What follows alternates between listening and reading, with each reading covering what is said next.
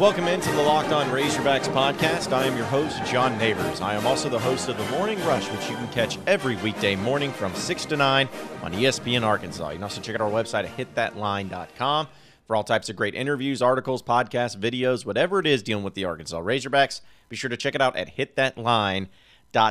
Lots of things to get into today as we are settling things down with the hiring of Eric Musselman. We're going to talk a little bit more in depth about that, as well as get into some spring football because that did happen over the weekend. Haven't had a chance really to talk about it, but yes, it did happen. And of course, we're going to get into some nonsense here on the podcast. But I want to start with just the overall status right now of the athletic department at the University of Arkansas.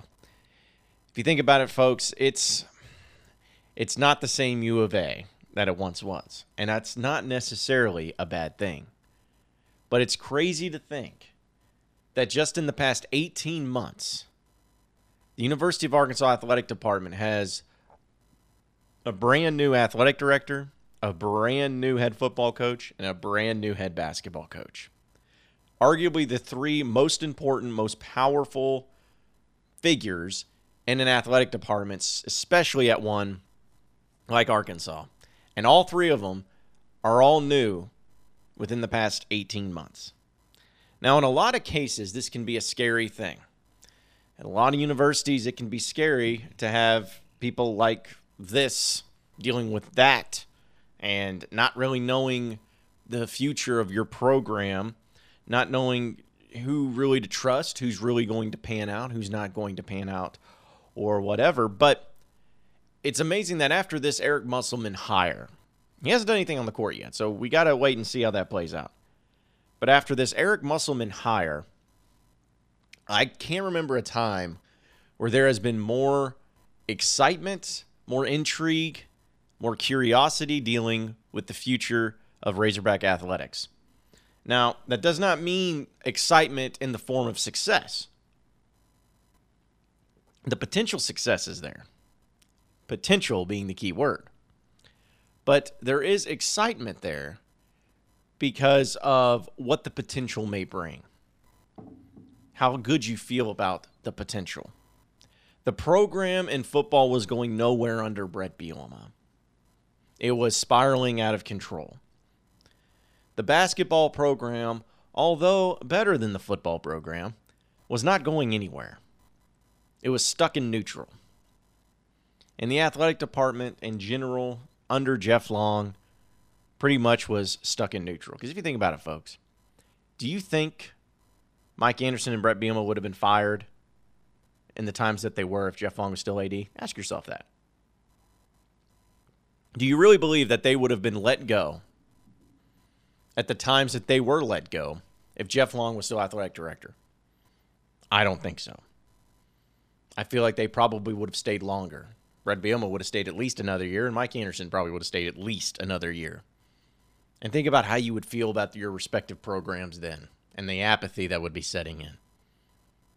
But none of those people are here anymore. It's a new Arkansas. It's a new beginning. And that's exciting.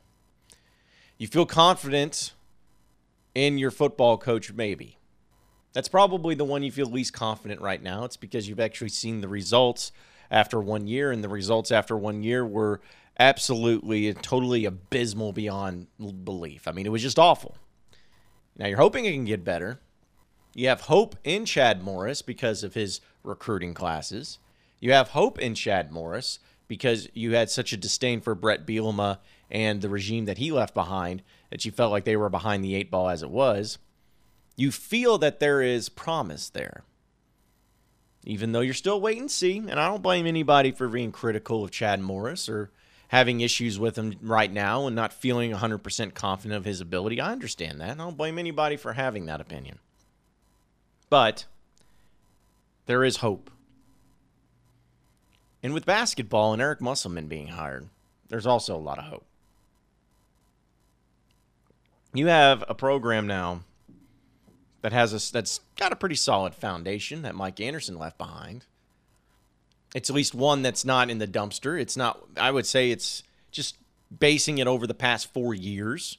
It's a program that's definitely in the top half of the SEC. maybe around fifth or sixth, but as solid as it comes. No APR issues, no behavior issues, talented players there, great facilities. I mean, great setup. And you have a guy in Eric Musselman who's been brought in that you feel like can capitalize on all of those benefits that Arkansas has.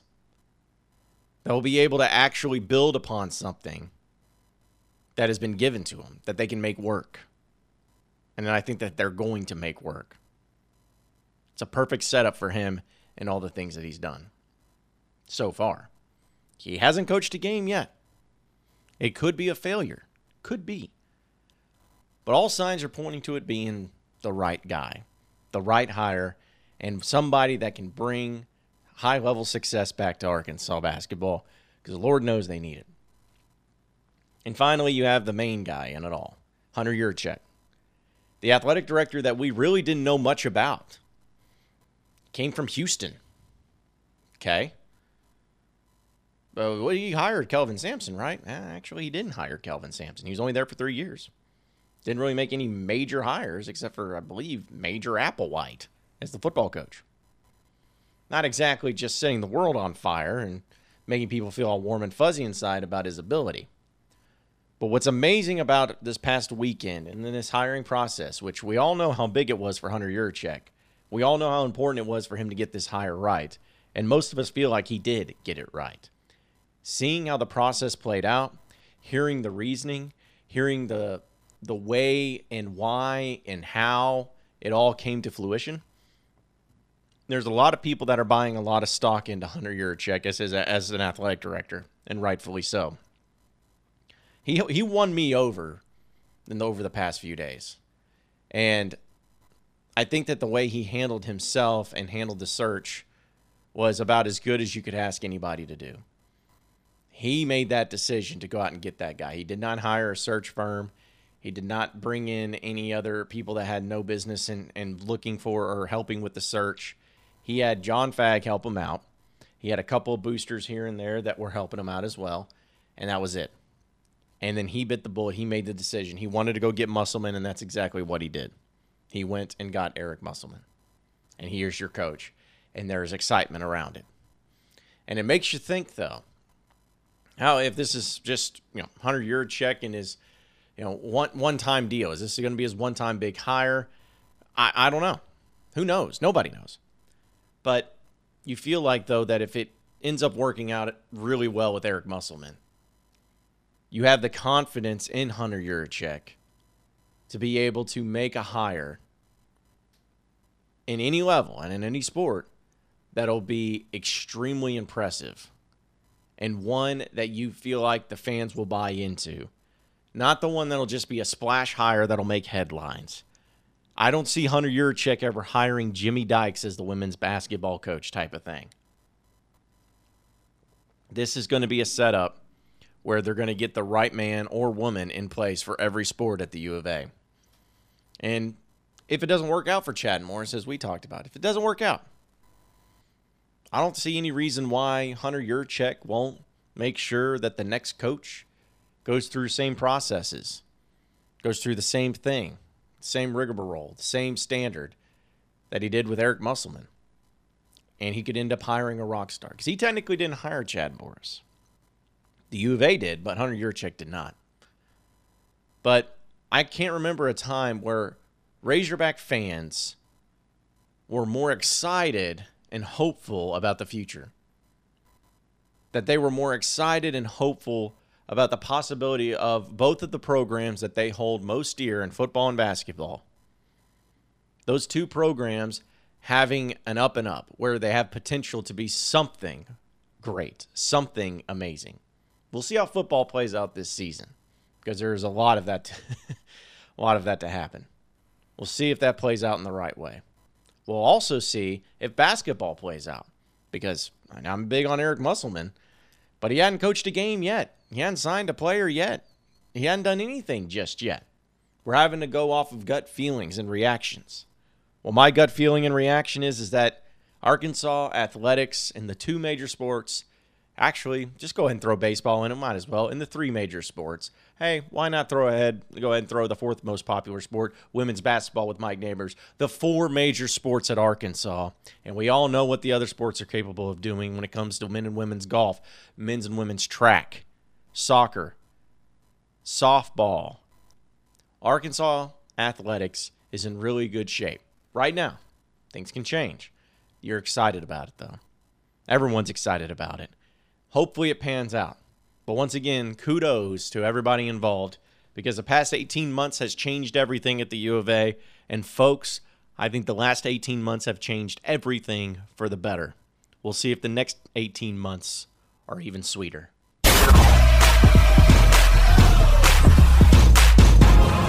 You are Locked On Razorbacks, your daily Arkansas Razorbacks podcast. All right, moving on into the next segment of the Locked On Razorbacks podcast. I wanted to get into a little bit of the spring game uh, and some of the things that I really uh, got to see from that. Uh, you know, there wasn't a lot to you know ride home about. There wasn't a lot of highlights. There wasn't anything that I'm just sitting there like, oh my god, I can't wait. Blah, blah, blah. No, it wasn't anything like that. But what I did see, I think, is more important than any particular player that highlighted, any particular play that was highlighted. It may sound boring, but to me, it means something. All right. And here, and here's what it is. I'll, I'll get into some of the highlights and some of the plays in a second, but this is the biggest thing and most important thing that I was looking for. Was this a confused team again? Was this a team that couldn't get lined up, that had no idea where to go, had no idea where to be, had no idea what was expected of them, had no idea what play they were running, had no idea how to block, had no idea how to run routes, had no idea what to make the reads, who had no idea about anything. Was it going to be that team again? And folks, it wasn't. It wasn't at all. And to me, that is so, so important. What I saw is I saw a team that when they went out there, they I'm not saying they're the most talented. Not saying they're going to go out and win six games this year, even guarantee that. But they were a team that knew what they were doing. They knew the plays, they knew the reads, they knew how they were supposed to line up. You didn't have coaches out there yelling at players, telling them to come this way or come that way. You didn't see a lot of broken plays where somebody ran the wrong route or the running back ran the wrong direction. You didn't see any of that. You saw a team that knew what the heck they were doing. And again, that may sound minor and, and stupid and small, but that is everything. That's going to be everything this year. That's that was the difference of you winning two games last year to winning five or six games last year was just confusion and breakdowns. That's what it was about. And so I got to give kudos at least on that front. You know, there wasn't a whole lot that you can choose, you can really take from a spring game. I mean, let's just be honest. It's a practice. It's a scrimmage if the defense looks great, does that mean the offense sucks? If the offense looks great, does that mean the defense sucks? I mean, you're always going to be asking yourself these questions when it comes down to it. And at least from what I got to watch, I got to see a defensive front that looks really nasty. I think that the adjustments that they've made on the defensive line with new personnel coming in is going to be helpful because apparently uh, they're no longer having to hold on to players. They're just going towards the ball. Now, At least that's what the, the idea I got from it, which is just funny to hear. But that's true. It's just the defensive line is no longer worrying about their zones or what their, their you know lanes that they're supposed to be in. They're just going to the ball. And so you could tell that that made a difference with a lot of these players of like, hey, don't think about it too much, just go get them. So I really like that. I, I really liked uh, the wide receivers and how they were playing. Koilan Jaxon stepped up, but it really it was the storyline was Trey Knox, that true freshman. My word, that dude's a stud. I can't believe he he's going to be at Arkansas for three years. I mean, he already looks better and bigger and faster and stronger than any other wide receiver that Arkansas had on the team last all last season.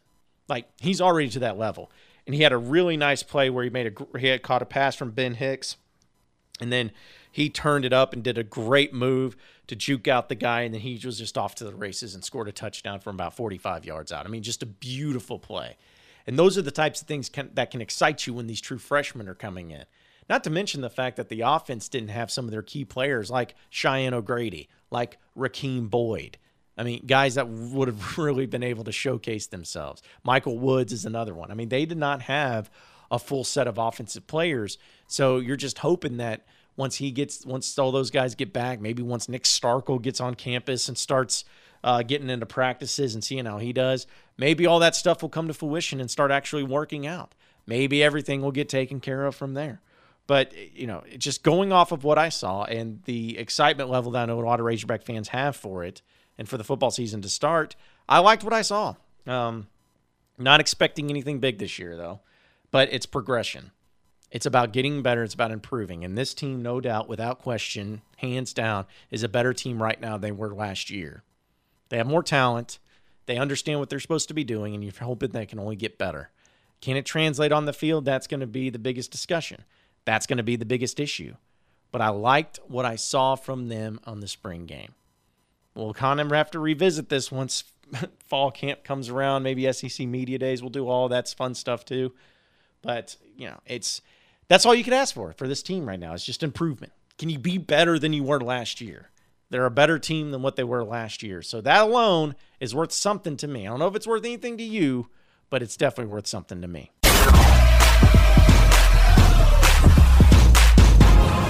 You are Locked On Razorbacks, your daily Arkansas Razorbacks podcast. Appreciate everybody listening into the Locked On Razorbacks podcast. Be sure to like and subscribe to the podcast on iTunes or on Google Play. You can also get after me on Twitter at Rush John Neighbors for any questions, comments, concerns that you may have. We'll keep it going from there. Same podcast time, same podcast channel. Tomorrow afternoon. Have a great day, everybody. We will see you then.